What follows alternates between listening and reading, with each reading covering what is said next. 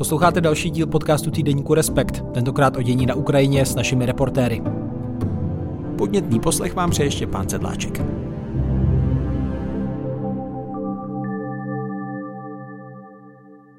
Já jsem ve spojení s našimi reportéry na Ukrajině Ivanou Svobodovou a Milanem Jarošem. Ahoj. Ahoj Štěpáne. Ahoj Štěpáne. Tak kde jsem vás zastihl? Mluvíme spolu v pondělí 13. března odpoledne. Teď nás zastihl v našem ubytování ve Lvově. Eh, my jsme totiž eh, dneska právě dorazili eh, z naší cesty na jich Ukrajiny zpátky do Lvova.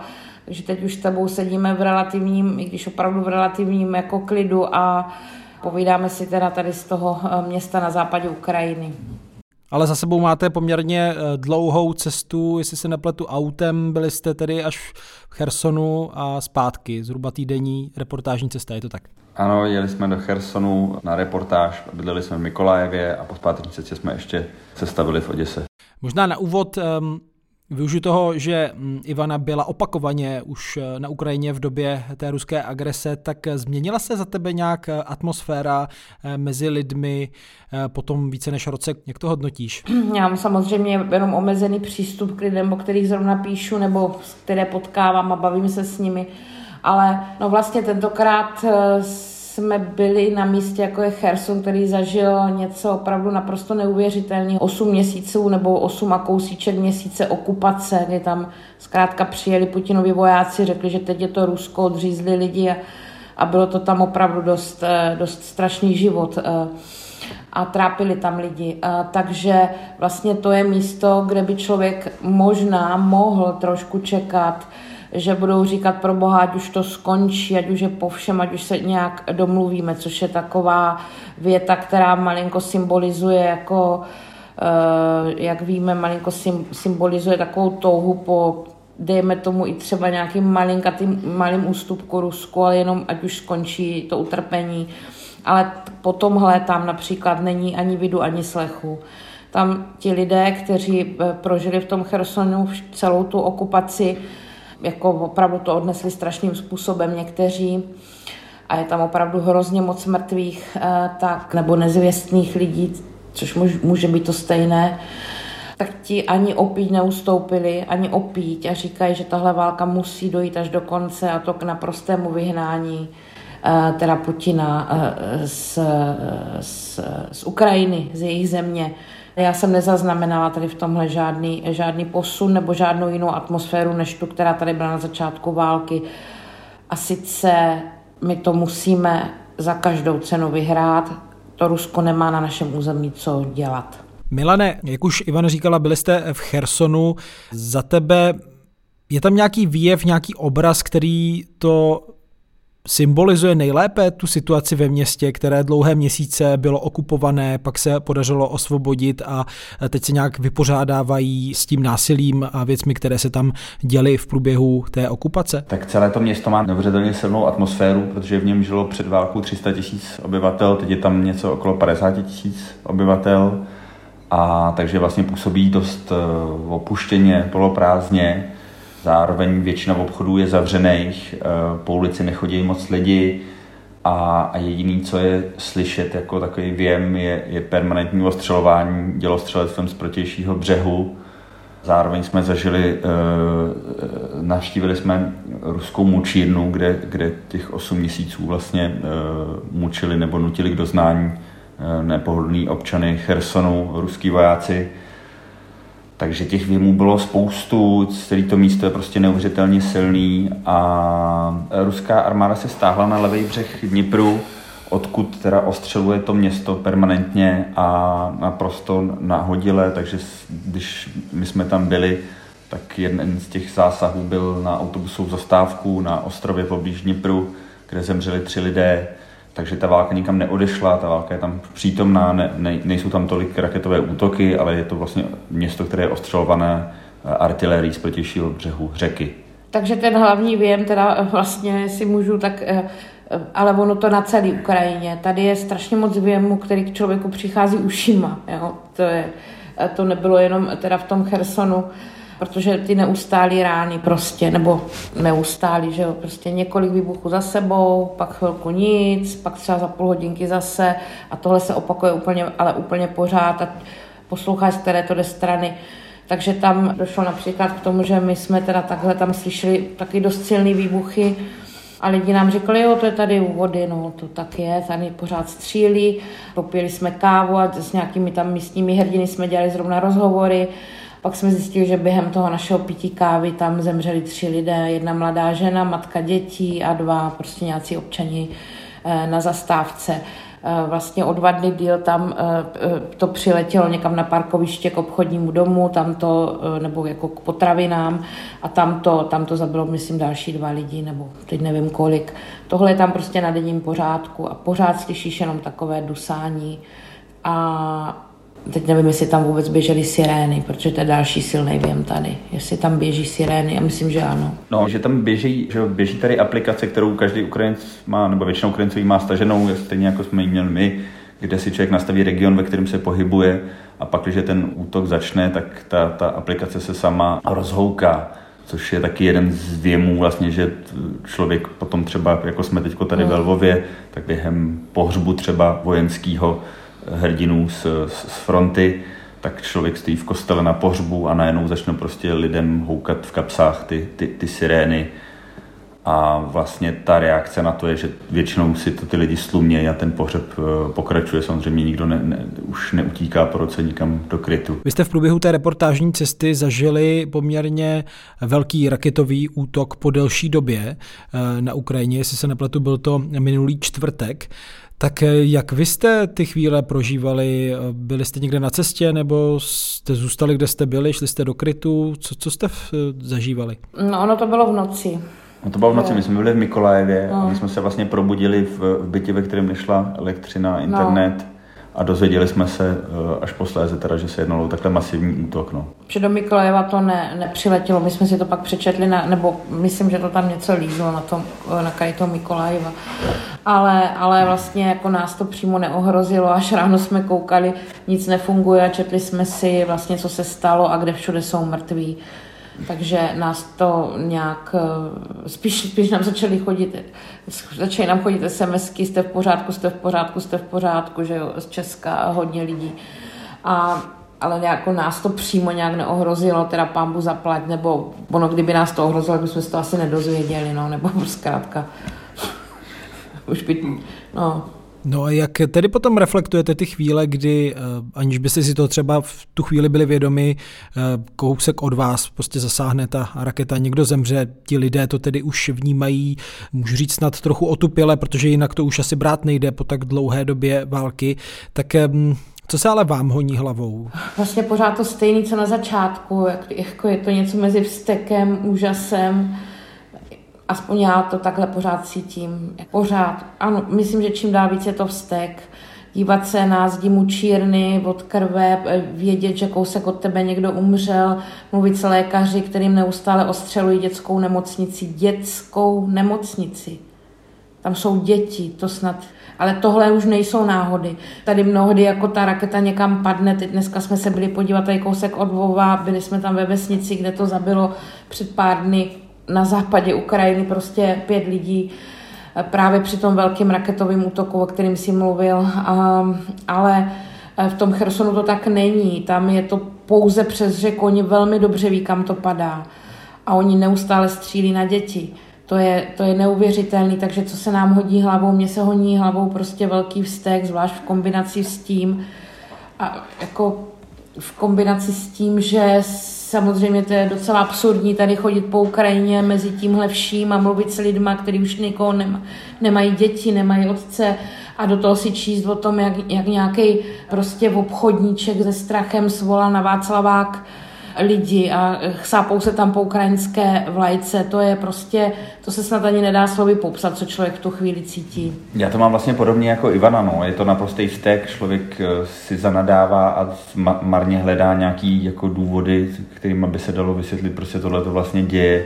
A už vůbec nechápu přesně, jako říká Ivana, jak je možné, že v Praze demonstrují lidi, vlastně, který tak trochu uh, toto podporují, že to je úplně ty, ty, tyhle ty lidi bych všechny vzal teda na výlet do Chersonu, aby to zažili, jaký to je být ve ostřelovaném městě. Nebo rovnou na ten levý břeh. Nebo na ten levý břeh, no. I tito lidé prostřednictvím mimo jiné i té vaší reportáže z Chersonu se můžou, pokud tedy chtějí eh, nějak přenést eh, pomyslně a trochu zakusit nebo porozumět tomu, co se dělo. Ta reportáž je pod titulkem v chersonské mučírně Bolest za zvuku ruské hymny, kdy tedy tam jsou i Milanovi snímky různých eh, krezeb z těch mučíren ze stěn i šmouhy od krve. Co je to za vás za zprávu o té ruské agresi na Ukrajině? Zaskočilo vás to, nebo už jste trochu byli připravení z pohledu toho, co jste četli předtím, než jste do Chersonu jeli? Tak já už jsem že těch fotografií za ten rok člověk viděl z, z Ukrajiny spoustu, mapujících eh, teda ruskou agresi tady a ruskou válku tady, ale, ale přesto mě to zaskočilo, no, protože když člověk je na tom místě a vidí to na vlastní oči, tak samozřejmě je to hrozně, hrozně silný moment který na vás má vliv, pak mě taky vlastně uh, jako zaskočilo přesně tohle takový ten rozpor, že někdy je ten život normální a v ulici vedle prostě umírají lidi, no, což je jako asi ve všech válkách tak trochu normální, ale, ale když to člověk zažije, tak je to, je to jako neuvěřitelný, že i v tom Chersonu vlastně jsme potom našli ulici, kde byla taková jako takový improvizovaný tržiště, kde lidi nakupovali maso, ovoce, zeleninu, Jasně, protože ten život prostě musí dál, no, ale mezi tím cítíte nebo slyšíte teda tu, tu artilérii z toho protějšího břehu. Tak. A v té mučírně teda konkrétně tam vlastně člověk pochopí, i když mluví s, s policistou, který vás tam provází a ukazuje nám to jako novinářům, anebo e, i když jsme tam potkali lidi, kteří bohužel tam byli vězněni a zažili to na vlastní kůži a to doslova, tak eh, člověk pochopí, že tady opravdu koukáme na vybudovaný systém, že to není tak, že by eh, tam se splašili nějací, hm, zrovna nějaká družina vojenská a eh, zřídila si tam místo, kde může někoho trápit.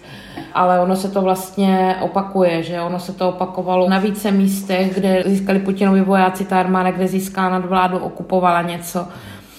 Tohle to je prostě vybudovaný systém. Tam se točili lidi, tam přicházeli, tam jsme mluvili s člověkem, jedni ho zatkli, někam ho odvedli, pak přivedli jiný, ti už přišli s maskama už se pak do něj pustili. Tam byly prostě různě rozdělené role. My teď víme z různých mezinárodních už pátrání nebo z nějakých závěrů, že to bylo financováno Moskvou nebo Kremlem, a že teda skutečně to byl patrně předem připravený plán, jak se zmocnit nějakých území, včetně všeho, co se tam dělo, vypínání signálu, eh, dělání mučíren, vzbuzování strachu, psychologického nátlaku a tak dále.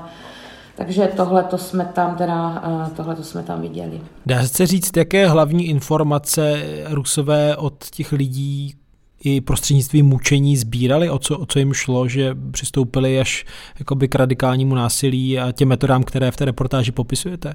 Jako ten systém vypozorovat, myslím, se nepodařilo úplně ani těm místním lidem, kteří to tam zažívali. Jo. Protože ano, samozřejmě oni eh, brali lidi, kteří prostě v tom městě něco znamenali. Tam například zmizel starosta, který se, jako, tam jsou stopy, vedou do té mučírny, potom teď je velký předpoklad, že on je někde na Krymu převezený, jeho syn po něm pátrá, ale tam zmizel i předešlý starosta, který byl ještě před ním. To znamená, že oni sbírali lidi, kterým, o kterých si mysleli, že nějak znají to město, že mají nějaké zvláštní informace, kde jsou ukrajinské jednotky, kde jsou třeba nějaké zbraně, kde je, nevím, nějaké technické věci kolem toho města. Potom tam ale sbírali lidi, kteří vyšli do ulice, oni tam totiž hrozně moc lidí na začátku války, jak víme, vyšlo do ulice, prostě se postavili těm tankům a, a, a volali, že Cherson je ukrajinský, byli strašně odvážní z počátku té války. Denně tam dlouhou dobu byly tady takovéhle protesty, ale oni si pak některé vytipovávali a zkrátka je sbírali a snažili se třeba dopít, kdo to organizuje a ti lidé mu říkali, no to nikdo neorganizuje, my jsme prostě vyšli a oni tloukli do lidí, aby zjistili, kdo je ten hlavní organizátor, který ho to nemělo, ale že to bylo občanské vzedmutí tady tohleto. Nebo tam brali lidi, prostě na mátkou prohlíželi telefony a když tam našli ukrajinskou vlajku nebo ně, něco, co souvislo s Ukrajinou, tak to brali. Nebo tam brali dobrovolníky. Dobrovolníky, jako ty lidi, kteří tam rozváželi různě jídlo, starali se tady v těch těžkých dobách, úplně na začátku třeba nejeli obchody, nic, kdo mohl utekl, ale Rusové chtěli, aby brali jídlo od Rusu, aby to jako bylo už ruské, lidi to třeba nechtěli, takže tam, tam se prostě různě eh, rozvážely věci, ale samozřejmě možná i nějaké, tam partizánskou cestou putovaly nějaké věci na obranu toho města, třeba nějaká výbušnina se tam u někoho našla podobně, kdyby teda na to došlo. Ale jim vadili ti, i ti dobrovolníci, takže oni šli po dobrovolnících, kteří se tam mm, museli skrývat, kteří pomáhali ostatním. No.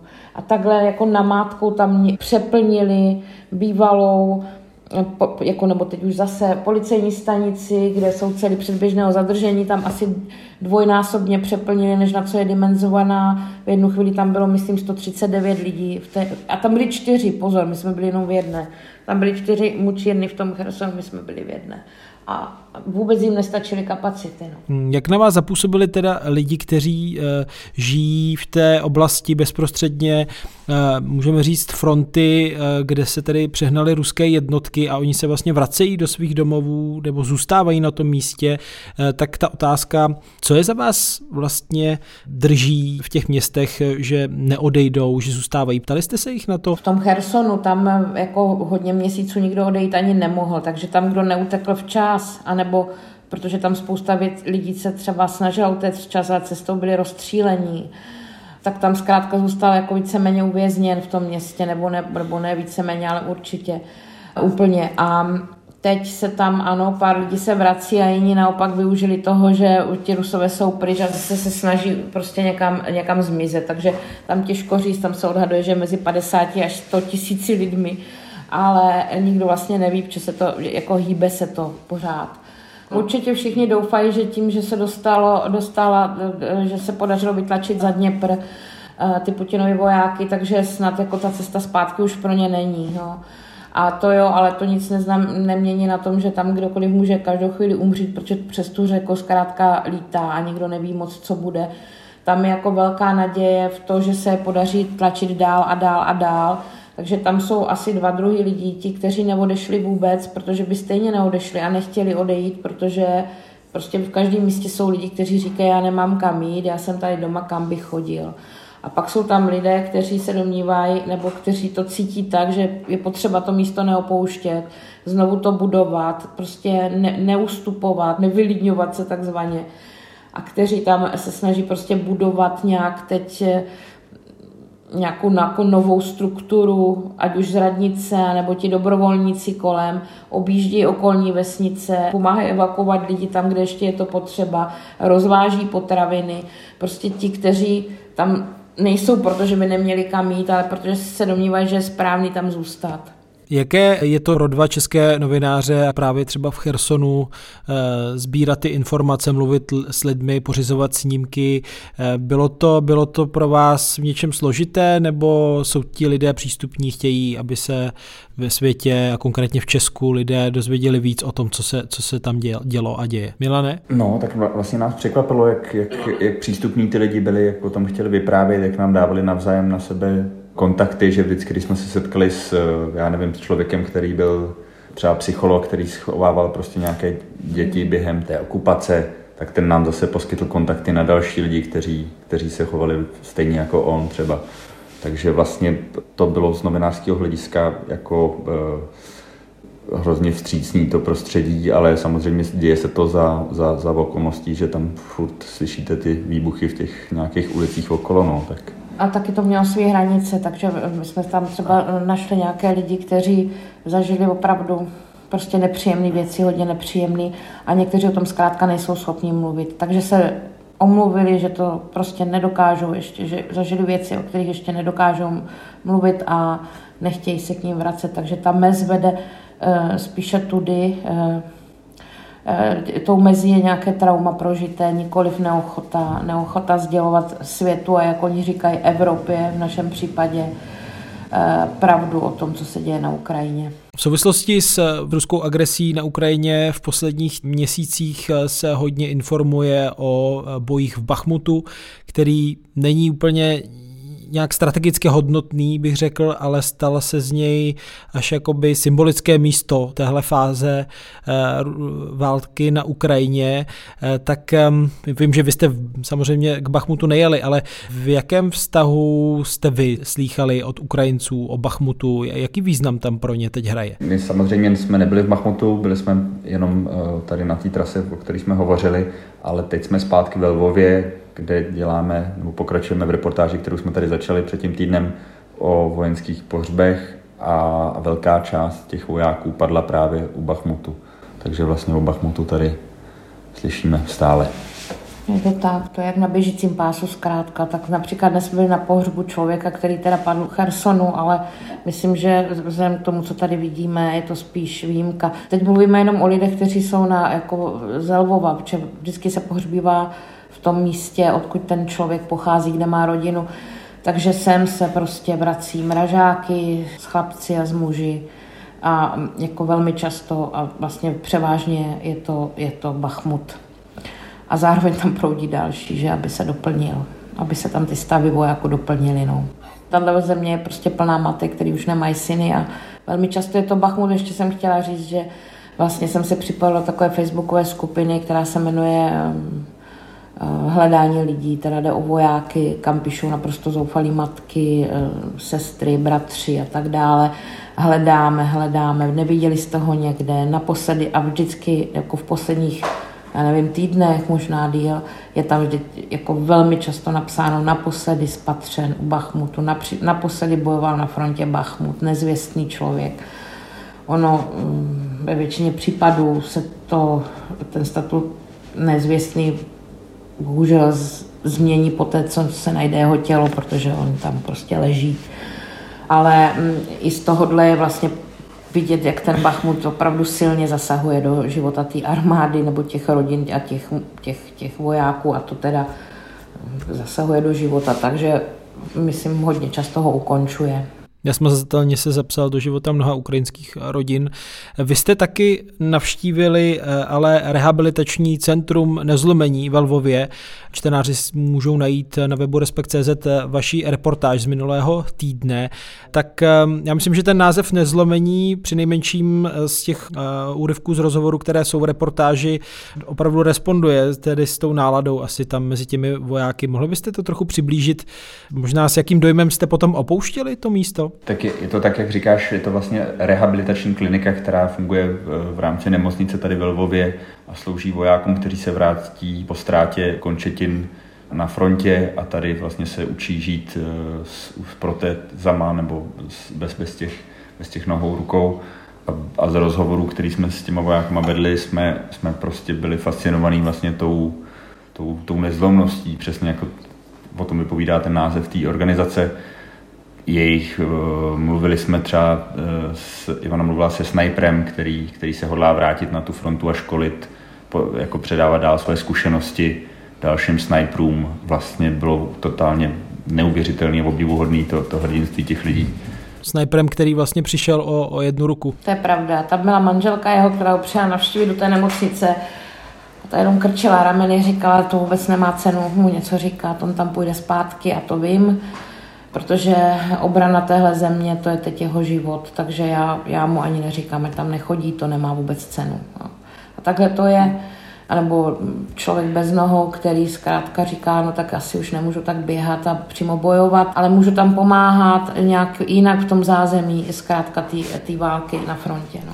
Eh, takže myslíte, že to nejsou sny těžce zraněných mužů, ale že opravdu je reálné, že do několika týdnů, měsíců budou zpátky na frontě nějaké nové roli, že opravdu je tam ta možnost se vrátit pro ně. Já myslím, že určitě, že kdo je, tak kdyby už někdo nebyl co platný, tak asi těžko, ale, ale eh, ten, kdo může být nějak platný, jakkoliv třeba tady tenhle ten člověk říkal, že už předtím tam poskytoval například psychologickou pomoc, protože má nějaký, já nevím, má nějaký dva semestry, ne, že by byl psycholog, ale ale um, že prostě našel v sobě našel takovou roli takového jako, že umí pouzbuzovat a motivovat svoje druhy, jo.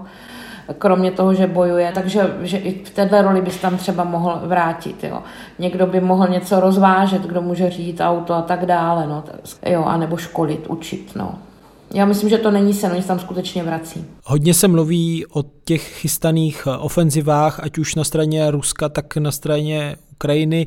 Zaznamenali jste během své cesty nějaké přípravy nebo ehm, třeba nějaké zajímavé reflexe mezi vojáky nebo obyvatelstvem, co by mohlo Ukrajinu čekat v těch následujících týdnech a měsících? Nezaznamenali jsme nic, co by bylo vidět nebo slyšet. Zaznamenali jsme naději u Ukrajinců, že doufají, že se něco takového chystá ze strany Ukrajiny a že teď, ačkoliv to vypadá jako takový trošku zvlášť u toho Bachmutu, že takový trochu přešlapování na místě, kdy vlastně se nikdo nikam nehýbe a jenom se pořád umírá.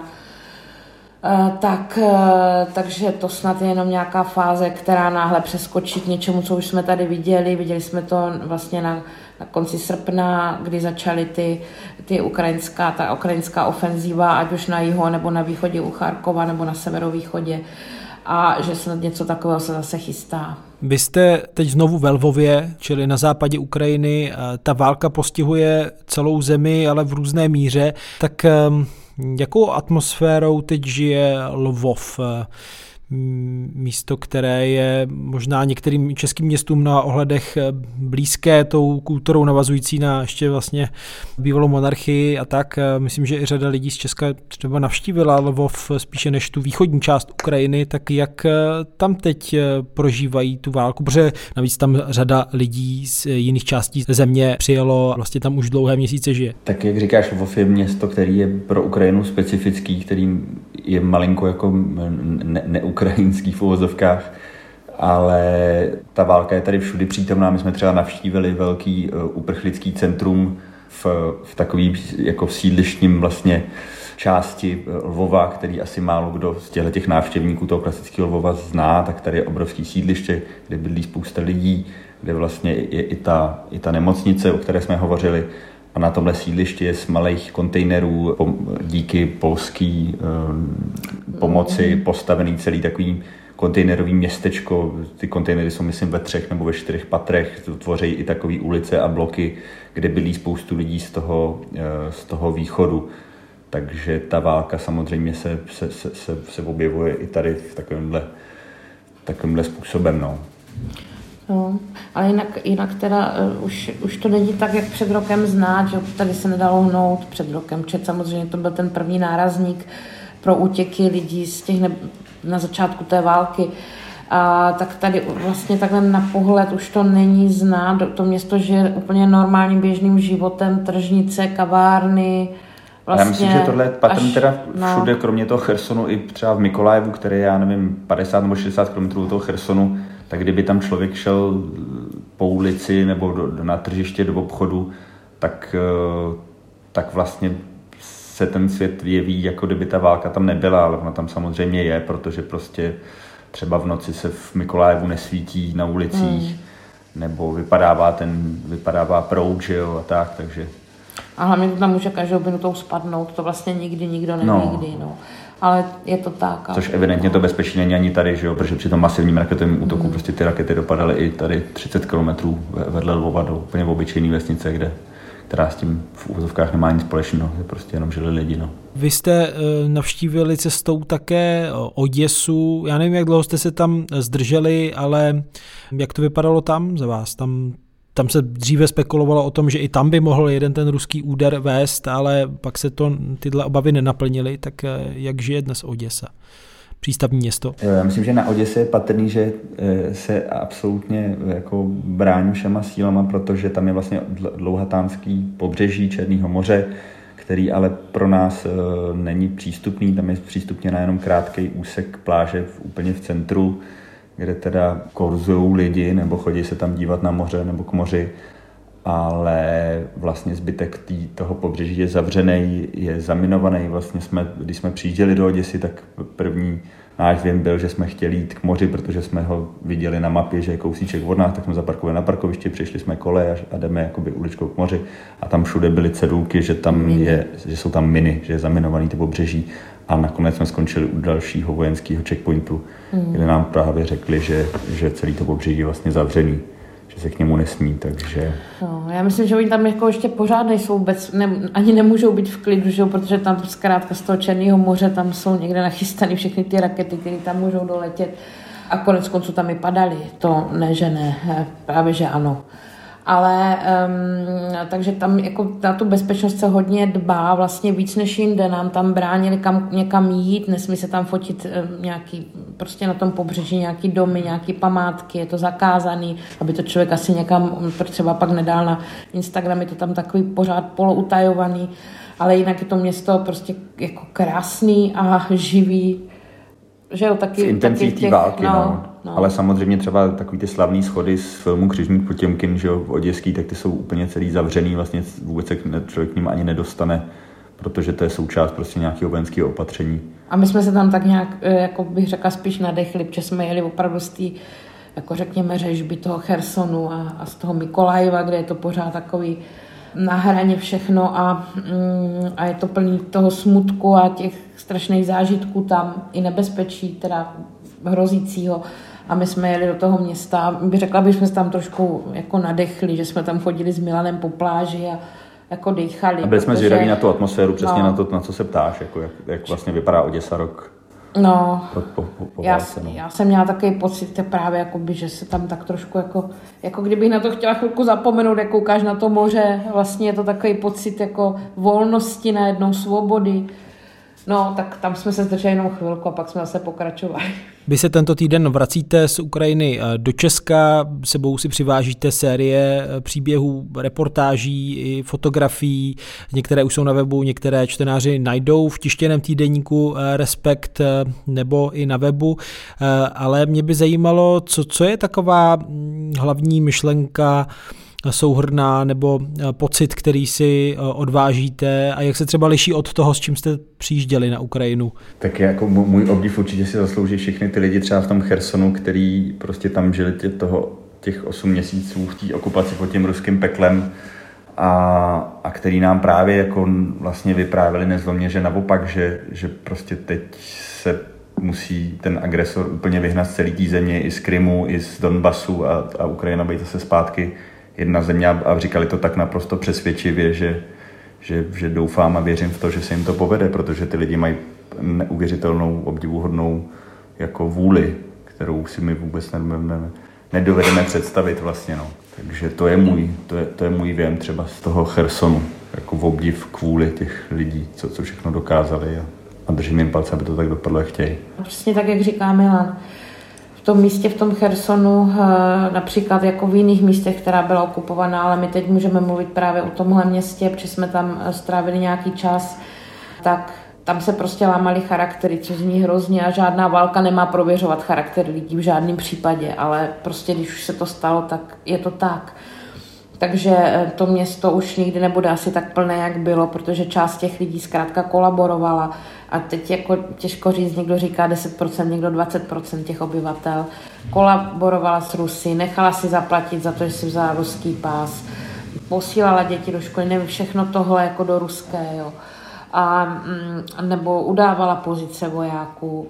Velmi nepříjemný zjištění pro tamní lidi, že třeba to byl váš soused, najednou zjistíte, jo ale ti už jsou pryč, protože těm nakonec nezbylo nic jiného, než s těmi Rusy odejít na ten levý břeh a myslím, že návratu pro ně zkrátka není. Jo.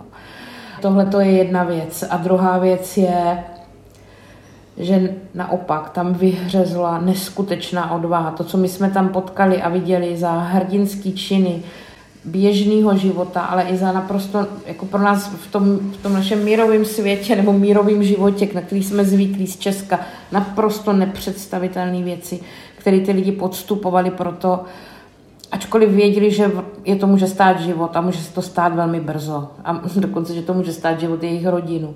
Ale bylo to prostě správný a bylo potřeba to dělat. Takže, um, takže vlastně nad tím vším jako ve mně zůstává, jak, a konec konců to, co říká Milan, přesně to stejný. Jo. Jakože ta, ta, ta, jako strašný obdiv k lidem, kteří v tomhle žili a takzvaně se z toho nepodělali a naopak stáli vzpřímeně a riskovali všechno, co měli, aby prostě pro hodnoty a pro tu zem. Ivana Svobodová a Milan Jaroš. Díky, že jste si našli čas eh, na rozhovor v rámci reportážní cesty po Ukrajině a přeju vám šťastný návrat. Díky Štěpáne, ahoj. Díky moc, ahoj. Reportáže z Ukrajiny Ivany Svobodové a Milana Jaroše najdete na našem webu Respekt.cz a doporučuji také nové číslo týdenníku Respekt s pořadovým číslem 11, kde najdete mimo jiné dlouhý článek o mizející fyzičce dětí, pokračování seriálu o vztazích, tentokrát o nevěře, velký rozhovor s bývalým premiérem Vladimírem Špidlou o politické kariéře Miloše Zemana, nebo pokračování naší ankety o tom, jak experti vidí Česko za 10 let. A v neposlední řadě také článek o socialistické reklamě i o tom, co nám tu z ní zbylo. Podnětné čtení i poslech vám přeje ještě pán Sedláček.